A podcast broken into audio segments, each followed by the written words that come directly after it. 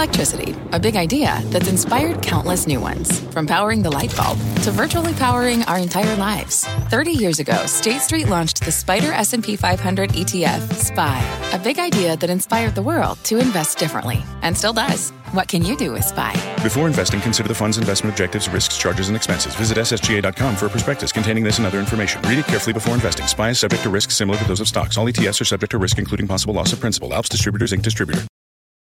Market insight and analysis. You're listening to the opening bell of CNBC Squawk on the Street.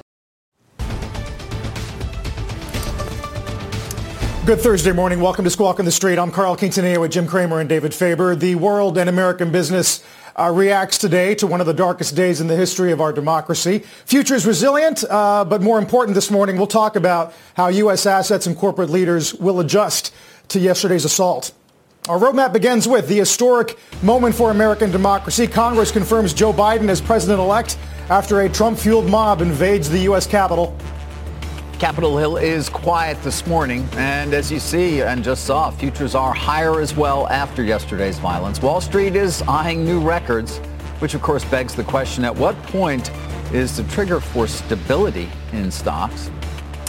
And as for specific company stocks, well, Twitter's one of them. Uh, some research this morning on a lot of different companies. Those shares are under pressure after it and other social media companies temporarily locked President Trump's accounts and removed some of his posts as well. Carl. Uh, Jim, uh, I'm most interested to know uh, which story you're more focused on, the behavior of assets in the wake of yesterday or the way in which corporate leaders and American companies are going to help are going to have to help address what happened yesterday? I think the corporate leaders uh, matters the most. I think that business has become one of the great forces for social change, and, and business uh, has offered a, a, plea for unity and also condemnation. It, it's hard to focus on stocks. Look, it's what I do. I mean, I get very early. I focus on stocks, but I mean, I watch what everybody else watched, and I, I think that. Uh, it, it, sickened me. I, I, don't. I have been thinking, of course, about historical precedents. It's almost like you don't want to go that way because it's just so demonstrably negative. Uh, I want to think forward. I want to think about unity. I want to see who is in favor of unity, which may make some judgments uh, on people who obviously are divisive. Uh, but David, I'm sure, as you know, it's the confluence of stocks making money, helping money is something we're on CNBC, but it's rough. It's rough after yesterday. It is. You know, Jim, we've been getting the question, though, for quite a long period of time. I know you have, and I have, Carl, I'm sure, has as well, which is well, there's a pandemic raging in the country. People are dying at uh, rates we've never seen. Uh, what, 3,600 a day. Um, there are millions of people uh, who don't have jobs, uh, who are on food lines, and yet the stock market is hitting new highs. And, and now you're getting the same question, which is how are the two so divorced? Our democracy and these scenes that we saw play out yesterday, potentially in peril, certainly at a low point, a recent low point, uh, and yet the stock market continues to power higher. They seem completely, it seems completely divorced from other realities. Well, I think that you need sellers to knock a market down. And we just don't have a lot of sellers. We will have these reflation trade in and out rotations. But I think one of the things we learned, Carl, in, in the last, uh, let's say, decade, is that you buy stocks at the beginning of the year because you need to invest. Uh, you need to. Re- you're going to retire one day. You got your kids going to college. These are the things that are causing the steady increase in prices because we really have no other place to go. Now, some people say, therefore, what you're really saying, Jim, is the Fed. What I'm saying is, is the corporations themselves, in the same way that the tech leaders reacted to Capitol riots and others do, uh, the, the managers kind of know how to handle this. So we're not so uh, happy with the way the government may be, but the managers just con- continue to offer good, very good products. They continue to buy back stock. They continue to raise dividends. Uh, they continue to pay attention to shareholders as they never have. And in the case of tech, uh, tech is actually needed because of what David said about the pandemic, uh, which we cannot avoid. It's terrible to see what we saw in the Capitol, but the pandemic, it, it, it took something like that to overshadow the pandemic, Carl, because, man, Uh, as someone who just yep. got just ended my quarantine, I, it, it is frightening out there. Yeah. Uh, Jim, your point about uh, corporate leaders' response is remarkable, and we're trying to take stock of what a lot of corporate leaders have said. Tim Cook, for example, saying that those involved in yesterday's assault on the Capitol uh, need to be held to account. The National Association of Manufacturers suggesting that Vice President Pence should explore the 25th Amendment. Uh, Al Kelly telling his own employees, according to the Journal, that yesterday was one of the darkest days in the country's 245 years. But to your point, uh, a lot of American companies are used to dealing with countries where there is political instability, and you have to believe that to some degree they will bring that intelligence home. What a great point. Uh, you never thought, of course, you'd have to apply that to the United States, but it isn't like uh, most of these companies haven't dealt with Venezuela. Uh, geez, David, do you know what I just did? What? I put us in the same sense as Venezuela. Yeah. And without being facetious, no. without being comical, but I, this was a, a, kind of a, a lesser developed country situation where, not unlike, say, Ecuador, where they were able to overthrow the government by going to the state house. I mean, by going to the president's house. it, it is confusing, David, to see we know that the government wasn't going to be overthrown. At the same time, we know that our political leaders have a game plan for political instability. I, but it's not as important as the corporate leaders who seem to have a better game plan. Uh, is David, are corporations just better at dealing with confusion and chaos than political leaders who many of whom seem craven or af- afraid? Uh, it's a great question. It's an interesting point, and it's certainly one that I think has come to the fore over these last few years where, and you made this point earlier, uh, where we've seen corporate America step up and step in to avoid where typically the federal government would have taken the lead whether that's efforts towards uh, diversity, whether it's efforts on the environment, uh, or any number of other areas that, again, you know, the, we've relied on the federal government to deal with, but corporations pushed largely by their shareholders, let's not forget right. that, have decided it is in their interest to take a more firm stance on some of these things. Now, again, under a Biden administration, and by the way, let's not forget with a democratically controlled Senate and House, because that kind of got lost a bit yesterday. Ossoff won. Um, maybe that changes. But, you know, maybe it doesn't. Maybe it's here to stay. The same way that ESG is a way to look at, at, at through, uh, at investments, a lens through which is not going away. Well, Jim? It's really interesting. I hadn't thought about that. That's a great insight, David. And, uh, Carl, the, CEOs are response, responsive to the shareholders. Uh, the politicians are responsible. They're responsive, of course, to their voters.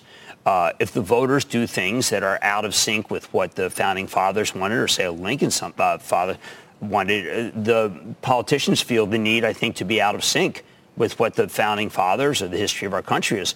But the CEOs are uh, very much attuned to what their shareholders want. In many cases, the shareholders are very much at odds with 74 million people uh, who voted for President Trump. Uh, and it'll be a difficult uh, uh needle to thread, uh, Jim. I, I, did notice this morning High Frequency Economics said that we do expect this episode uh, can and will affect investor sentiment about U.S. securities. And Citi, although we're going to be very sensitive today about uh, various street side, uh, sell side calls, but Citi does take U.S. Uh, to neutral uh, versus other global markets. Well, I, I think that that's short-sighted.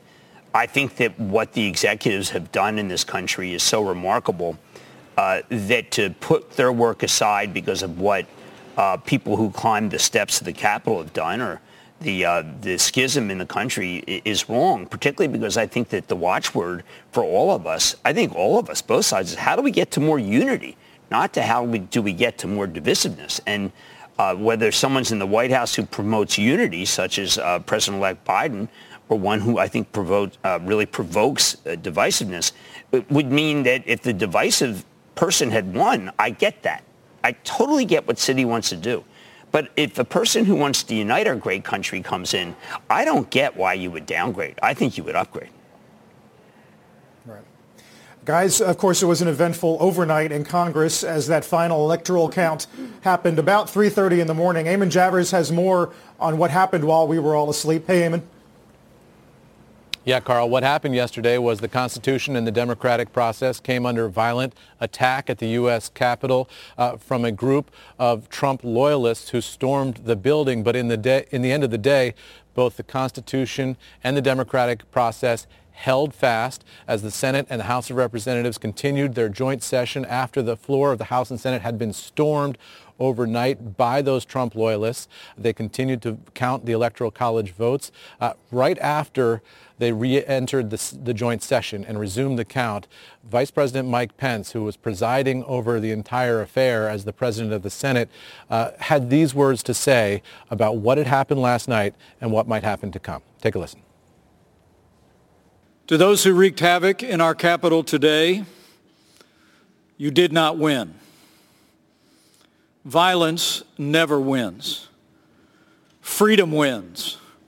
And this is still the people's house. And hours later, the vice president certified his own defeat uh, and signified that Joe Biden and Kamala Harris will be the next president and vice president of the United States. That makes the electoral vote count official and over. Moments after the vice president declared that, we saw a tweet from Dan Scavino, the White House social media director. The president of the United States has been banned from Twitter for inciting violence. So this tweet comes from the social media director's account in the name of the president saying, even though I totally disagree with the outcome of the election and the facts bear me out, nevertheless, there will be an orderly transition on January 20th.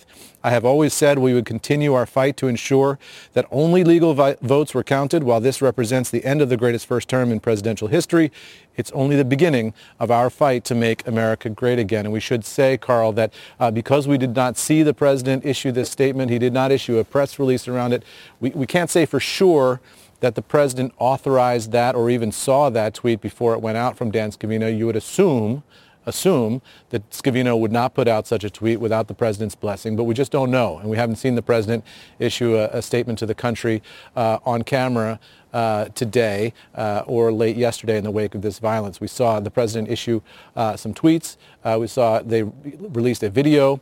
He hasn't taken questions. He hasn't issued an address to the nation. We'll wait to see how the president handles this throughout the day today. The next thing we're expecting in terms of the chronology is a press conference from the Speaker of the House. that is expected at 1 p.m. And we'll see where we go throughout the day today as Washington tries to pick up the pieces, Carl. Yeah, Eamon. Uh, Mick Mulvaney said we have to also make that same assumption that those are the president's thoughts.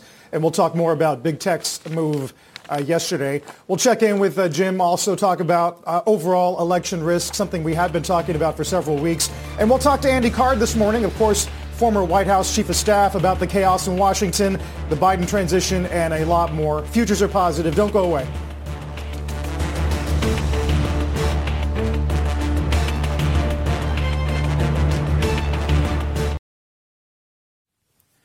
Our next guest served as White House Chief of Staff under President George W. Bush, who called yesterday's Capitol Hill attacks an attack on our democracy. Joining us this morning is Andy Card.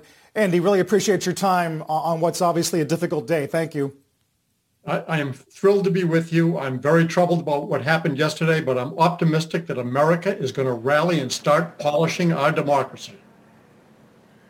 I was going to ask you right now, as you read it, was, is, was yesterday an aberrant event that uh, will be self-corrected and denounced, or in some ways did the country change forever on Wednesday? I pray that it will be denounced and we will all work together to make sure that uh, we're the best example of how a democracy can work because the world is watching us. And if we don't do it right, bad things or even worse things will happen in other countries around the world. So yesterday was a sad day for democracy but I'm hoping it's a wake-up call to everybody else in America so that we can work together. When I first got involved in politics, the rug of American politics had more rug than fringe. Today, there's more fringe than rug. You really can't govern well without standing on the rug. So help find the, the rug to stand on and give people permission to bring their views to the debate, but have the courage to stand of the rug of compromise and getting things done. Obviously, a big part of our discussion today is the role of American business. Uh, I wonder how you think they play this. We've seen them get more vocal over the last couple of years. But where does it leave them in donating to areas that were traditionally Republican, uh, supporting ideas that were traditionally Republican? Uh, and, and where does that leave them? How, how much of a pivot do they have to make? Well, I think the, the core of the Republican Party is still a good core.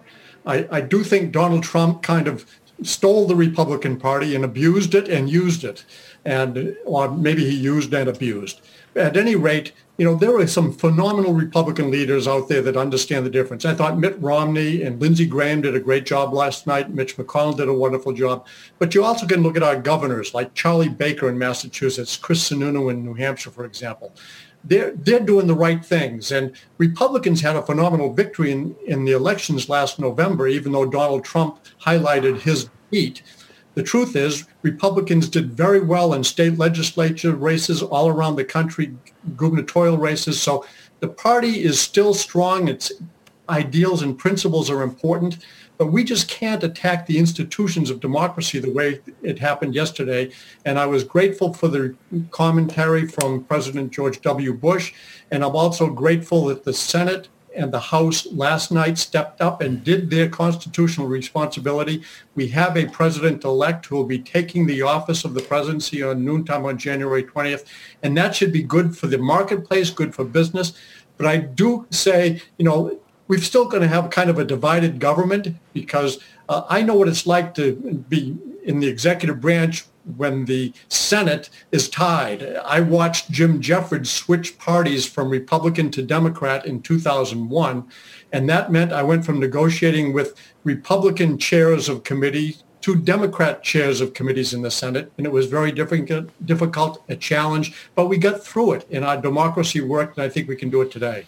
So if I were a businessman, I would say I understand it's going to be hard to get things done. Hard to get things done isn't necessarily bad as long as everybody is working in good faith. And I think we can get people to work in much better faith than they did for the last six months. Uh, Andy, I, good to see you. I haven't seen you since my old Kudlow and Cramer days.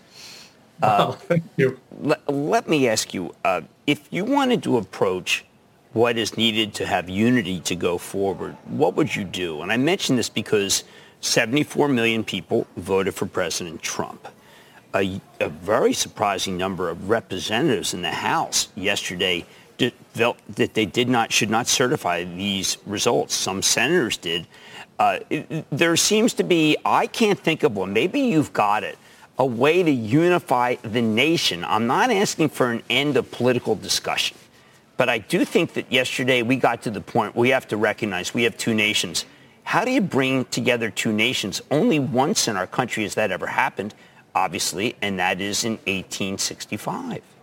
Well, I pray that we do not fall into the trap of 1864 and 65, but instead we work to, number one, respect the nature of our democracy and respect the different views in our democracy.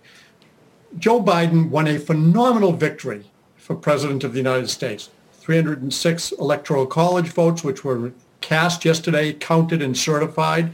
And, and then obviously a phenomenal number of people who showed up to the polls to vote for him. He had a record number of people voting for him for president of the United States. The record for the second most number of people voting for a presidential candidate actually was Donald Trump in this election.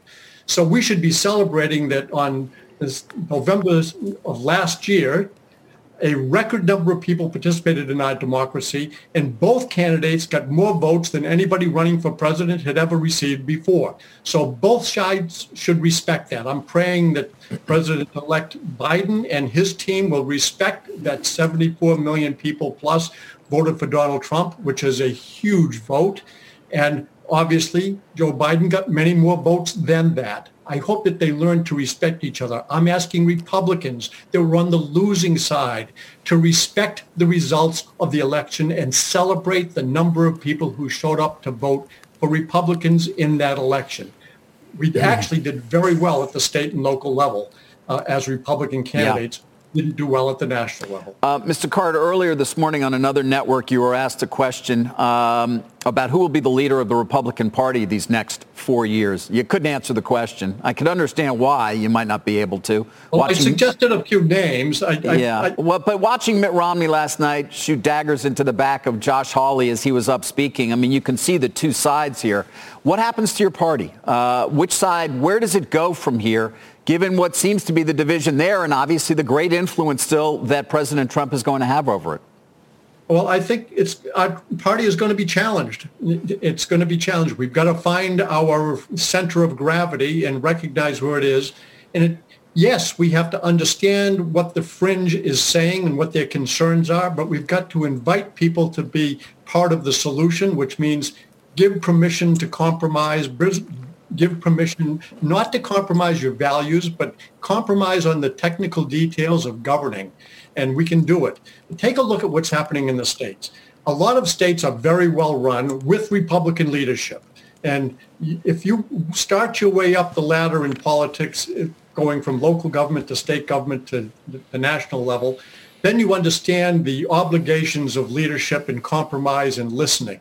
I think we've got to get back to the point where we can say, I respect your opinions. I don't agree with them, but I want you to teach me more. There must be a good reason why you are where you are. And I'd like you to listen to me describe where I am and why I'm there myself. And maybe we can find that there's more common ground that we should acknowledge and stand on rather than pretend that we're in complete separate universes. That's what I would recommend doing. But I do think it's going to be a battle. I don't think there is going to be one leader of the Republican Party emerging in the short future. I think it's going to be a lot of people auditioning for it. And yes, we'll see how they're doing. And we've got to get through this pandemic. Number one, we've got to get through this inauguration. Let's we're going to have a new president. Let's rally behind him. Maybe not agreeing with all of his policies, but let's help him find the tools necessary to govern with confidence. We want him to govern with confidence and include us in the process. Don't be a dictator. Don't be an autocrat. Don't be a kleptom kleptocracy, do it the right way. The world is watching. The second thing is pay attention to what's happening in the pandemic. We have a raging pandemic. Literally, more people are dying in this country than have died in this country in its history almost. It's unbelievable how yes, yes. And we've got to get there. So give our government a chance to work demonstrate real cooperation between the local level, the state level, and the federal level. And all three of those levels of government are working together to deliver the vaccine, to take care of the people, and get us back on an economic foundation that we can stand on. And yes, we, people need help. Be empathetic, sympathetic, and do it. Andy Card, uh, conversation will continue hopefully with you in the coming weeks and months. Thank you. Appreciate it very much. much. And we'll take a break here. Polish the democracy. Futures are green, uh, close to the highs of the session.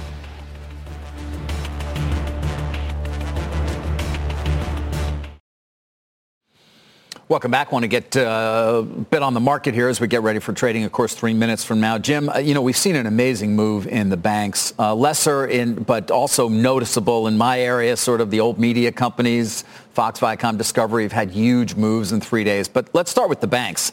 I mean, Goldman Sachs is up 8%, Morgan Stanley 7%, Wells Fargo 8% in three trading days. Yes, and the financial tech stocks, which for the longest time have been the refuge are under pressure.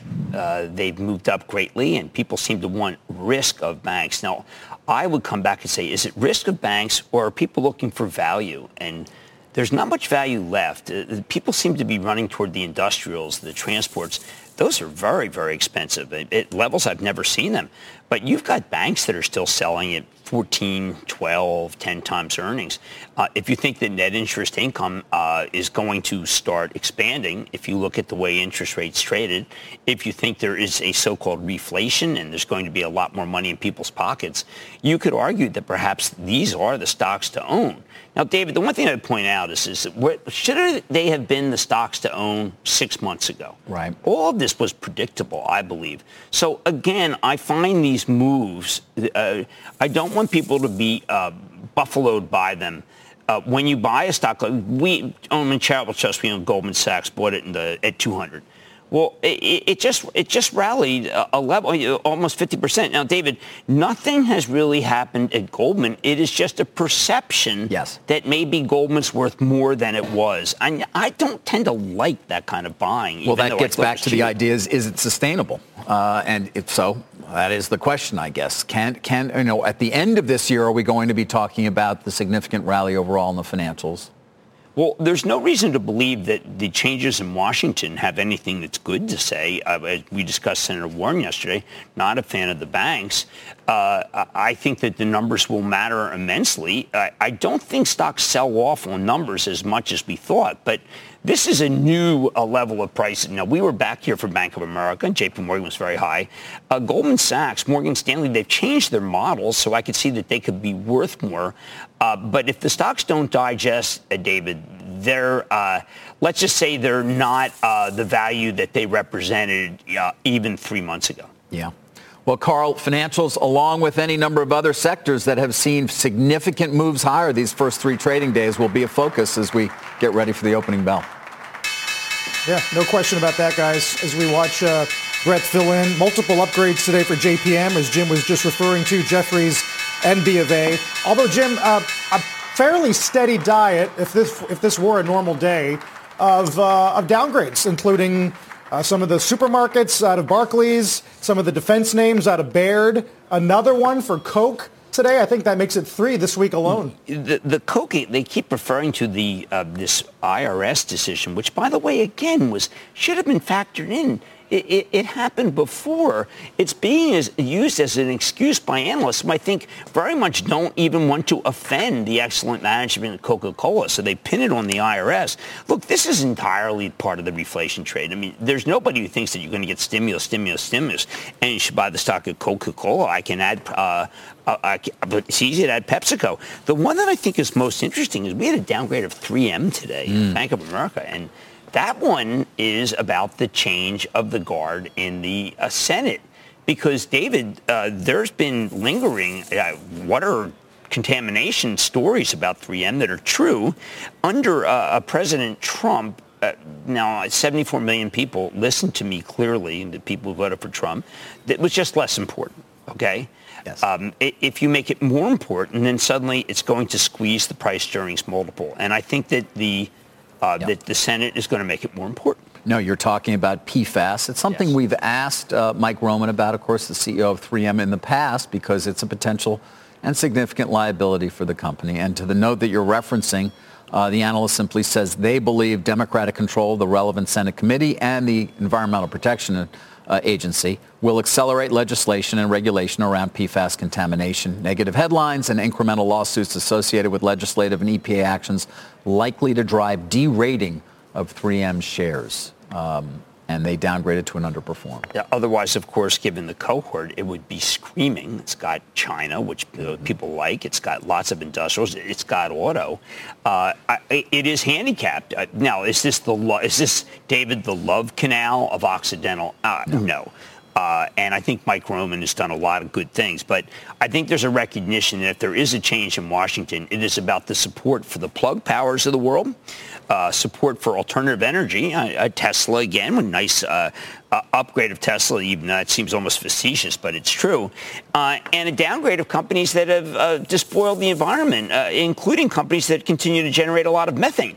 So that's a big change in Washington now that the Republicans have lost control. Without a doubt, and something we kind of lost sight of a bit yesterday as the day wore on and, and the lead for uh, Ossoff grew and finally was called uh, that race. So uh, unexpectedly, perhaps, certainly if you'd asked people a month ago or even a few weeks ago, that the Democrats would pick up both seats in the Senate. I don't think that that was an odds-on favorite, but it occurred, and Democrats will have control uh, of the House, the Senate, and the White House. By the way, Jim, you saw Plug Power. It's up 25 or so percent.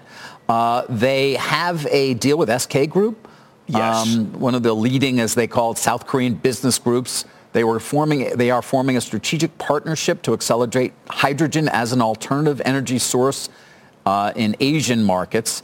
They've entered a definitive agreement for SK to make a $1.5 billion strategic investment in Plug Power and a plan to form a joint venture in South Korea. this is so important because what it says, Carl, this is something I've been focused on endlessly, is that countries are making a big bet on hydrogen. Why? Because if you do green hydrogen, it literally does not impact the environment at all. Uh, South Korea has put uh, a very definitive goal, reaching $40 billion. In tw- uh, they want a hydrogen economy, they call it, 40 billion by 2040. This is a way to jumpstart that. I, I, I have uh, Andy Marshall tonight from Plug. I've been uh, recommending this stock in, for a long time. Why?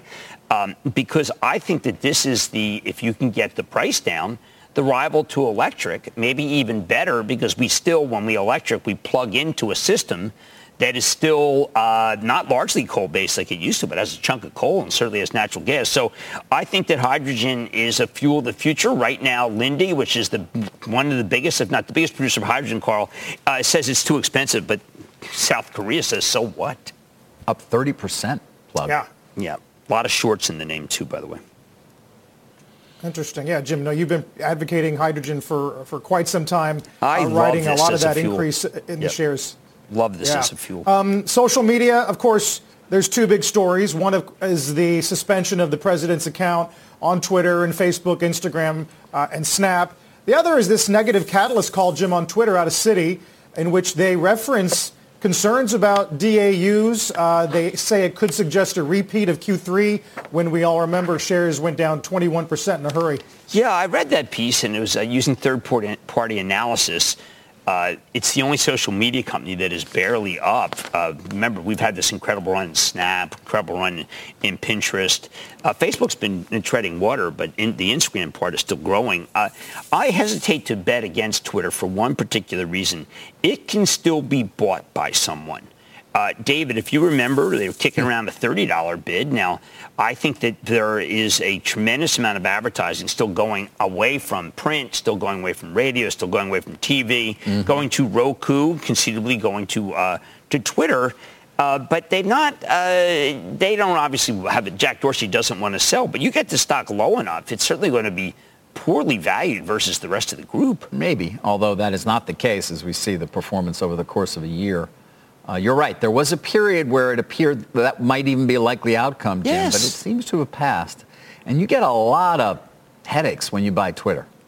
I mean, let's be honest. Just dealing with a lot of different things coming at you that have nothing to do with the bottom line. Right, that's very true. I mean, I think that when, if there, let's say there were a so-called Warren Commission for what happened yesterday, would they find, David, that these different media organiz- these social media organizations, not unlike what happened, say, in Egypt, uh, were a principal way to be able to organize? Yeah, I don't know the answer to that. Um, Do you we're want still, to know? We're still also wondering what exactly was going on with the Capitol Police and the inability to control, take control of the building and defend the building.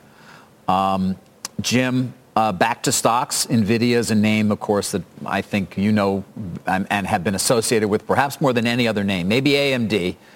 Um, This morning, Citi uh, says they expect outperformance out of CES. Remember, of course, CES is coming up. It's going to be virtual, but um, uh, and it's been down 17% versus the SOX up 24% since early September. And what happened on September 13th, David? I forget what happened. When they announced that they were going to buy ARM Oh, right, the ARM deal. 40 billion. Right. Yesterday, the British authorities said, wait a second. Well, Uh, the Chinese authorities are even more of a question mark. Right. Now, you know I am a big believer in NVIDIA, but in the last uh, 48 hours, people who know this industry very well uh, and are very focused on it told me this one could be dead on arrival. It, it could be tough. And by the way, we haven't mentioned it, uh, guys, which is the Alibaba Tencent Oh, potential. I mean, that is, that's uh, if it were to occur. And again, it, it has not yet, and it very well may not. But the U.S., the reports were yesterday, and the stocks did move yesterday. You can see Alibaba down a bit. Uh, the U.S. officials considering prohibiting Americans from investing in Alibaba and Tencent. These are the two largest Chinese companies, of course, you know, $1.3 trillion in market value.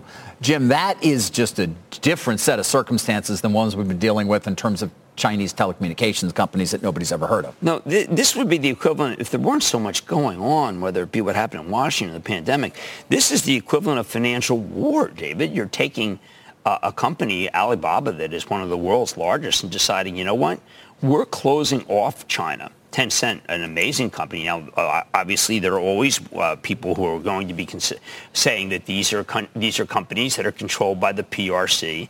It, it is a communist country. It's a dictatorship. It's very rare that you have any company that is divorced from that. But uh, this is an amazing moment because you've got the PRC saying, "Wait a second, Jack Ma, lay low," because you're talking about freedom. You have uh, United States basically just saying, "You know what? We don't want to be a part of the of the." Portion that is the largest economy in the world. Uh, and uh, some people say the United States is. I think that that's in dispute since the pandemic has been cured there for the most part, not in our country. But I, I got to tell you, David, I saw that and I said, wow, a lame duck president basically cutting us off. Whether you hate them or like them, Alibaba, David, is a major worldwide company. No doubt. And Carl, that would be, I mean, if that were to occur, it would be a seismic shock. So many U.S.-based investors own shares of, or the ADRs of uh, Alibaba here. They own Tencent as well, though it doesn't trade here in the same way. But uh, it would be very significant and something worth keeping, again, a close eye on. And we'll see what the transition of power in, in a couple of weeks means in terms of the approach to China, although there may not be that much difference. Well, David, I mean, do you think that the way to pressure uh, Hong Kong to be Chinese to let go of, uh, uh of the Hong Kong repression would be to to use a financial uh, to use I, I uh, personally I don't. Now you were the one who was advocating for no Chinese IPOs. I remember that. Yeah, well, we'd sit there at the NYSE, which was their bread and butter, well, by the way. I, as Chinese company after Chinese company would come public, that to me is also something that you know. Do you really want to go down that road? Well, I, I did suggest that. A lot of times, I think that I was uh, harder line than the uh, the Trump administration on what to do with China. Didn't want a lot of these companies that uh, were not uh, did not have adequate financials to come here. Right uh, because people were losing so much money. And like one of my jobs is try to help people lose lose less money. But uh, if they, I've always think, uh, I've always felt Alibaba is a great company because they look like an American company, David. The financials of Alibaba are every bit to me as uh, open as are uh, Amazon. I don't know if you agree with him, but you've taught me Alibaba. You've taught me. No, you had me sit down with the people who run it. Yeah, yeah. And to me, they were very similar to what we try to have in terms of disclosure here. And strong disclosure. Strong. Relatively strong, certainly versus many of those other companies right. you reference where it's much more difficult to get a full understanding of what's going on. Uh, um, Carl, uh, don't want to forget shares of Tesla because we haven't mentioned it 41 minutes in and they are up right. and up nicely. Uh, I, yes. I, have 745 billion as the market value. That's off FactSet, but that may be off. I haven't checked the last Q for what the real number is in terms of shares out, but regardless, it's a very big number.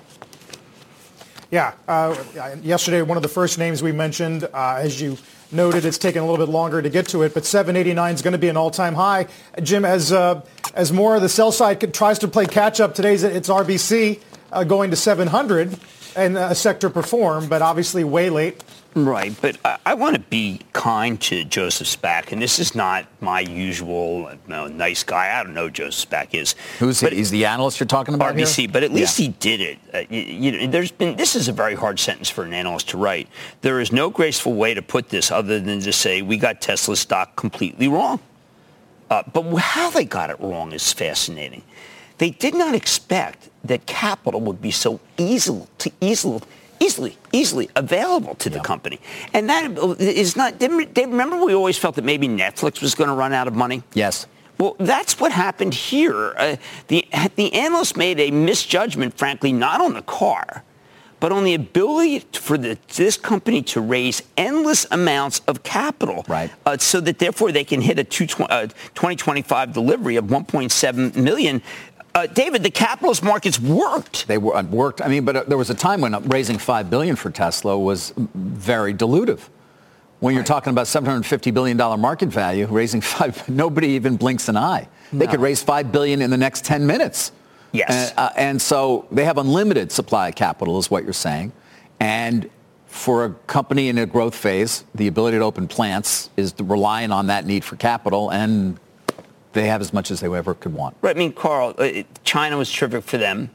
Uh, they're opening big plant in Austin. I keep thinking about it. I don't think people understand, unless you spend a lot of time in Germany or your family's from Germany, um, that when they're opening in Berlin, what they're basically saying is BMW and Mercedes, look out. Uh, you didn't develop the EV. We've got it.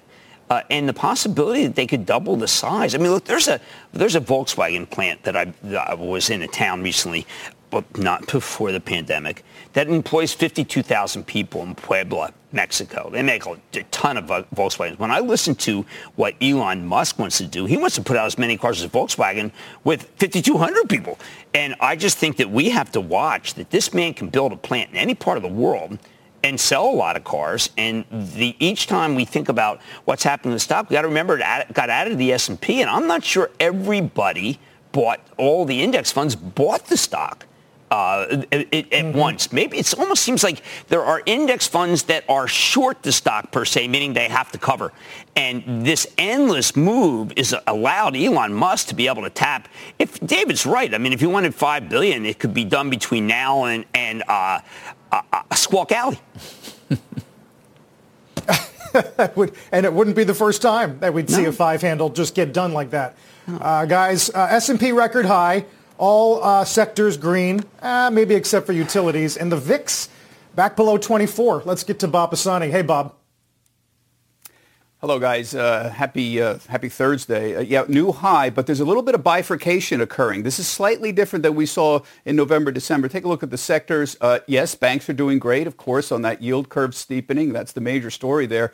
Tech is back again, um, and consumer discretionary strong, but uh, cyclical sectors, the energy industrials are lagging a little bit, along with the defensive groups like consumer staples and utilities. This is a slightly different story than it was in December. We may have a a little bit of a new paradigm uh, developing. Just take a look at the banks, though. I know David mentioned them, but really very impressive moves in the last few days. Remember, the bank index was down about 10% uh, in 2020. It was a loser, even though it, we, it has the appearance of coming on strong because we're ending the year strong. But this has been a great couple of days for them. A lot of confusion yesterday, a lot of emails from friends saying, how could the markets be up with all this chaos in Washington? And Bob, whatever happened to the idea that a blue wave is bad for the stock market? Just a lot of cross currents. Important to explain what's moving the markets right now. I think in terms of buckets, I call them. The stimulus and the vaccine versus the virus and the taxes that are out there. So the most important thing is the stimulus now because it means more checks in people's hands. It means more infrastructure. It means more aid to local governments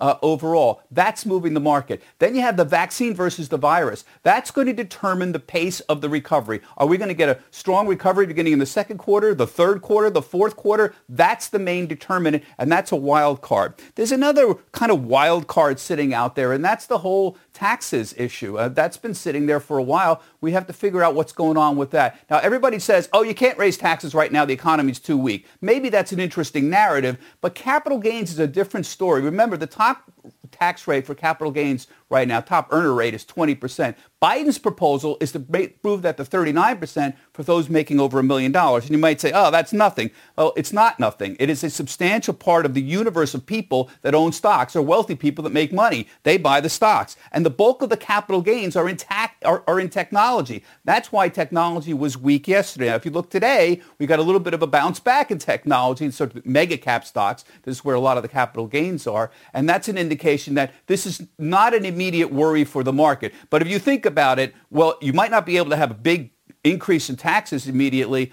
Capital gains on rich people, uh, that may generate a lot less controversy. That's what you call low-hanging fruit, and I think that's going to be out there for a while. Meantime, we have to get through the COVID winter. You see some of these announcements today? Bed Bath & Beyond, not great. Missed on earnings, the guidance. There was no real earnings guidance at all flat comp store sales for the current quarter, you know, there's a sign, you know, signs of sales uh, kind of on the weak side, on the retail side, with people not having much in the way of checks. That's why these stimulus discussions are going to be so important. One thing for sure, we're drinking a lot more. Did you see the Constellation report? Beer sales way up. The beer division, David, shipments up 28%. 28%. And I think that is a new historic high there for Constellation. I'll check that, but it looks like it to me.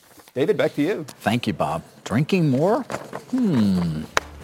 Uh, yeah, I get that one. All right, still to come, an exclusive interview with T-Mobile CEO Mike Sievert. We're going to get his take on developments in Washington, the C-band auction, although he may be prevented from saying too much. A lot more to talk to him about. First, though, let's get to the bond report.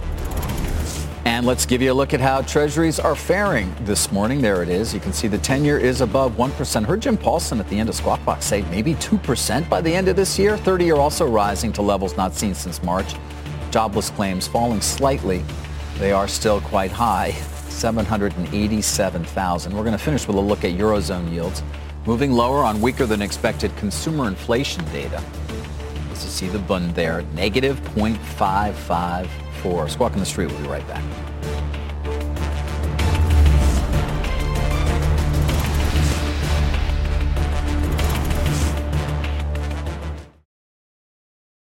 Well, I think it's important for the business community to make it clear that we are Americans who care about the democratic process. Profit isn't the only thing we care about. We care about our system of democracy working well. I've been very involved in democracy-related matters for quite some time, and to me, it's clear that democracy had a bit of a meltdown yesterday, and we need to fix the system. That's Carlyle's David Rubenstein earlier this morning on Squawk Box. Uh, Jim, sort of raising the issue of to what degree the division we have in this country politically makes itself seen in the pace of investments or the money flow out of private equity? Well, look, I, I think that the uh, the markets remain divorced uh, from what David said. Uh, I think, though, what he made, made a good point, which is that maybe we should investigate what happened with riots on both sides in uh, in the previous in previous year and this year. Really need to know. I, I would love a commission to figure out what the heck is going on, Carl. I really don't know. Yeah. Mark, uh, markets for the time being off of the opening high. Dow's up 80. Don't go anywhere.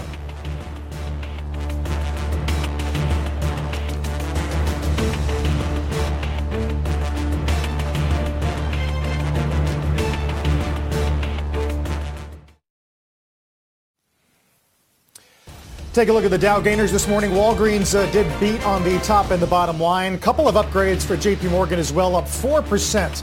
Uh, nearly 137 as Jefferies and B of A upgrade. We're back in a moment.